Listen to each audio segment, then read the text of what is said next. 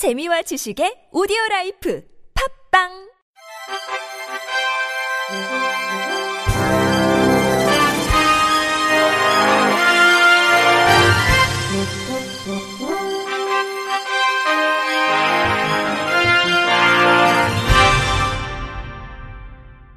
청취자 여러분 안녕하십니까? 3월 31일 금요일 KBIC에서 전해드리는 생활 뉴스입니다. 원주 강릉 120.7km 전 구간 레일 연결을 완료했습니다. 이로써 2018 평창 동계올림픽 기간 동안 외국인 선수단과 관광객이 이용할 동서횡단철도 건설 사업이 막바지 공정에 이르렀습니다. 한국철도시설공단은 원주 강릉철도 전 구간에 대한 궤도 연결을 완료해 29일 강릉역에서 레일 연결식을 개최했습니다. 지난 1월 노반 공사를 마친 데 이어 이번에 궤도 연결까지 마무리되면서 인천국제공항과 강릉 277.9km 전 구간이 하나로 이어졌습니다. 최고속도 시속 250km의 고속열차가 다니게 될 원주 강릉 구간에는 궤도 틀림이 거의 없고 비산먼지 발생이 적은 콘크리트 궤도가 적용돼 안전성이 높고 환경적으로도 우수하다는 게 공단 측 설명입니다. 전 구간이 이음매 없이 하나의 연속 레일로 이어져 열차 통과 시 외부 소음과 진동이 적어 승차감 향상에 기여할 것으로 보입니다. 2.8km 길이의 강릉 터널에는 공장에서 사전 제작한 콘크리트 도상을 현장에서 조립하는 최신 공법이 적용됐습니다.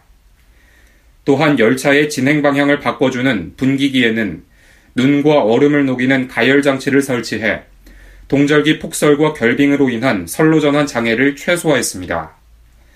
공단 관계자는 현장 작업이 단순해져 공기와 사업비가 대폭 줄었다며 순수 국내 기술로 개발해 실용화에 성공한 KR형 레일 체결 장치를 활용해 궤도 자재 국산화율 100%를 실현했다고 설명했습니다. 강영일 철도시설공단 이사장은 오는 6월까지 역사 시스템을 비롯한 후속 공정을 진행하고 시설물 검증 영업 시운 전까지 꼼꼼하게 마무리해 연말 개통이 차질 없이 이루어질 수 있도록 하겠다고 말했습니다. 술은 가볍게 한두 잔 먹으면 건강에 이롭다는 게 정설입니다. 남성은 두 잔, 여성은 한 잔 기준입니다. 다양한 심장질환 중 3분의 2는 알코올과 이 같은 긍정적인 상관성을 보입니다. 영국 의학저널에 실린 논문에 따르면 적정량의 음주는 대부분의 사람들에게 건강상 혜택을 줍니다. 단 일부 사람들에게는 이 같은 혜택이 돌아가지 않습니다. 연구팀은 영국 성인 200만 명을 대상으로 알코올 소비량과 12가지 서로 다른 심장질환 사이의 연관성을 분석했습니다. 실험 초기 실험 대상자 중 심혈관계 질환이 있는 사람은 단 한 명도 없었습니다. 분석 결과 심장질환 중 8가지 유형은 술을 전혀 마시지 않는 사람들보다 적당량 마시는 사람들에게서 낮은 발병률을 보였습니다. 적당한 음주는 심장질환 위험률을 12에서 56% 떨어뜨렸습니다. 8가지 심장질환에는 심장마비, 뇌졸중, 심장 건강 이상으로 인한 급작스러운 사망 등이 속합니다. 또 술을 마시지 않는 사람들은 마시는 사람들보다 불안정 협심증의 위험률이 33% 높았으며 술을 아예 입에 대지 않는 사람은 하루 한두 잔 마시는 사람들보다 심장질환으로 조기 사망할 위험률 역시 56% 높았습니다. 단 8가지 심장질환을 제외한 나머지 4가지에 대해서는 알코올이 이 같은 심장보호 역할을 하지 못했는데 이에는 경미한 수준의 뇌졸중들이 포함됩니다. 이번 연구는 심장질환을 종류별로 나눠 살펴봤다는 점에서 이전 연구들과 차별성을 지닙니다. 단 술과 심장질환 사이의 연관성에는 한 가지 함정이 있습니다. 술을 마시지 않는 사람에는 평생 단 한 번도 마시지 않는 사람, 또 술을 끄는 사람 모두 포함됩니다. 이 중 후자에 해당하는 술을 끄는 사람들은 과거에 술을 많이 마신 이력이 있을 수도 있습니다. 과도한 음주로 건강에 이상이 생기면서 이후 술을 끊었을 가능성이 있습니다. 즉, 이미 심장질환이 생길 가능성이 높은 상태일 수 있다는 의미입니다. 따라서 알코올과 심장 건강의 연관성은 좀 더 정밀한 실험을 필요로 하납니다. 이번 연구를 진행한 캠브리지 대학교 전염병학과 연구팀은 이와 관련한 연구를 지속하겠다는 입장입니다. 차후 진행할 연구에서는 맥주, 와인 등 술 종류별로 심장질환에 미치는 영향을 살필 계획입니다. 등록금의 허리가 휠 정도라고도 하죠. 특히 사립대 학생들은 국공립보다 한 해 평균 300만원 이상 더 내고 있습니다.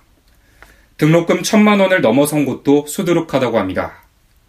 이렇게 돈을 더 내는데도 사립대 교육 환경은 좀처럼 나아지지 않고 있습니다.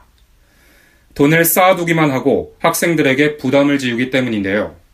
MBC 임현주 기자가 취재했습니다. 이화여대 공대의 한 강의실. 1학년 필수 수강 과목인 미적분 수업이 있는 날이면 학생들 사이에서 자리 맡기 전쟁이 벌어집니다. 40명이 앉으면 꽉 차는 강의실에 두 배 가까운 학생을 배정하면서 생긴 일입니다. 이화여대 공대 신입생 몇 명 정도 듣는 거예요. 이 강의실은 70명 인원이 많은 것 같긴 해요. 이대 공대는 지난해 300여 명이던 신입생 정원을 올해 500여 명으로 늘렸습니다. 하지만 강의실이나 교수 숫자는 그만큼 늘지 않았습니다. 재정이 부족해 어쩔 수 없다는 게 학교 측 입장입니다. 이화여대의 적립금은 7,858억 원, 전국의 사립대 가운데 가장 많습니다. 사립대학은 학생들이 내는 등록금과 재단에서 매년 내는 법인 전입금, 기타 수익 등으로 운영됩니다. 법인 전입금은 재단 측이 매년 학교에 내야 하는 돈으로 학생들의 등록금 부담을 줄이고 대학을 설립한 재단에게도 일정 수준의 의무를 부과하기 위해 만든 제도입니다. 재단 측이 이화여대에 낸 전입금은 전체 예산의 1.8%에 불과합니다. 이화여대뿐만이 아닙니다. 서울에 있는 31개 사립대 가운데 13개 대학의 법인 전입금이 0%대에 불과했습니다. 재단은 돈을 거의 안 내고 학생들의 등록금으로만 대학을 운영하고 있다는 이야기입니다. 사립대학 재단들은 재단에 돈이 없기 때문이라고 말합니다. 사립대학 관계자. 학교 법인들이 자금 상황이 좀 안 좋은 그런 거로 보기에는 사정이 이렇다 보니 교육 여건은 더욱 열악해지고 있습니다. 사립대학 지출 현황을 분석했더니 실험 실습비나 도서 구입비 등 교육 여건 관련 지출은 최근 5년간 18.5%나 감소했습니다. 반면 홍보비나 행사비, 업무 추진비 등 소모성 경비는 연간 2천억 원이 넘었습니다. 이문희 연구원 대학 교육연구소. 사립대학들이 예, 산을 가장 합리적으로 운영하기 위해서는 가장 우선적으로 필요한 교육 여건에 투자하는 것이 등록금으로 낸 돈이 대학 운영진의 쌈짓돈처럼 쓰이기도 합니다. 성신여대는 총장이 공금을 개인 소송 비용으로 사용했다 지난달 징역 1년을 선고받았습니다. 사립대 교수. 재벌 오너가 주식이 얼마 되지 않아도 뭐 대기업을 지배해 나가듯이 대단히 소유이 돼 있기 때문에 사립대 학생들은 등록금은 더 내면서도 혜택은 그만큼 받지 못하고 있습니다. 학교만 세워놓고 나몰라라 하는 사립재단이 얼마나 의무를 다하고 있는지, 학생들을 위해 쓰여야 할 돈이 낭비되고 있진 않는지 철저하게 관리 감독할 수 있는 제도적 장치가 필요합니다. MBC 뉴스 임현주입니다. 2017 서울 모터쇼가 미래를 그리다, 현재를 즐기다를 주제로 개막했습니다. 이번 모터쇼는 3월 30일부터 다음 달 9일까지 열흘 동안 일산 킨텍스에서 열립니다. 현대, 한국GM, 르노 삼성 등 국내 완성차 업체 9곳과 BMW, 메르세데스 벤츠 등 수입차 업체 18곳까지 모두 27업체가 참가해 차량 300여 대를 전시하며 자율주행차와 친환경차의 진화된 기술을 선보입니다.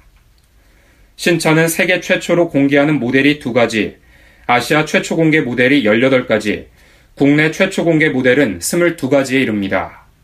관람 시간은 오전 10시부터 저녁 7시까지이고 자율주행차 시승 행사는 일반인 대상으로 다음 달 2일까지, 친환경차 시승 행사는 전시 기간 내내 진행됩니다. 하늘을 나는 기분을 만끽하기 위해 패러글라이딩에 도전해볼까 한 번쯤 생각해 보신 분들 계시죠?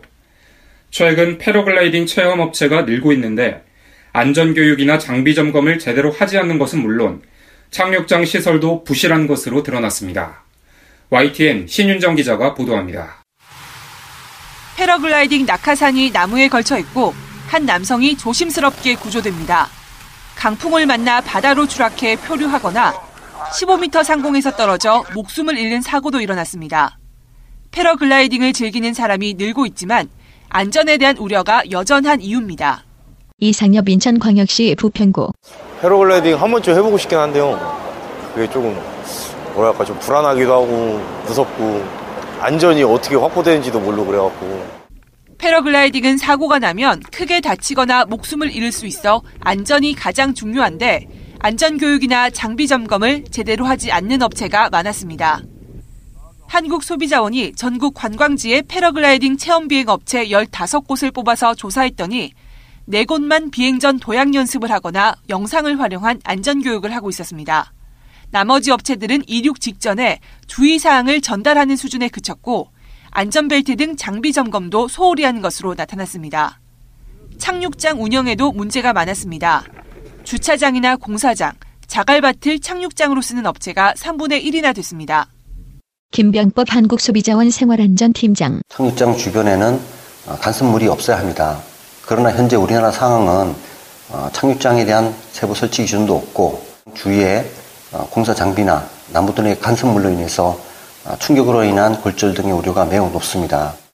소비자원은 패러글라이딩 이착륙장 설치 기준이나 세부 안전관리 규정이 없는 만큼 관련 기준을 마련할 것을 관계부처에 요청했습니다. YTN 신윤정입니다. 끝으로 날씨입니다. 내일은 전국에 비 소식이 있습니다.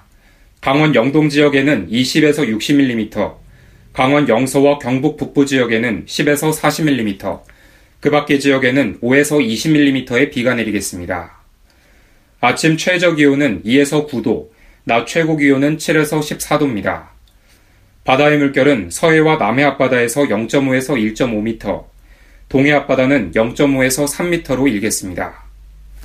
이상으로 3월 31일 금요일 생활 뉴스를 마칩니다. 지금까지 제작의 이창현, 진행의 김규환이었습니다. 곧이어 나폰수 시즌2 보톡스가 방송됩니다. 고맙습니다. KBIC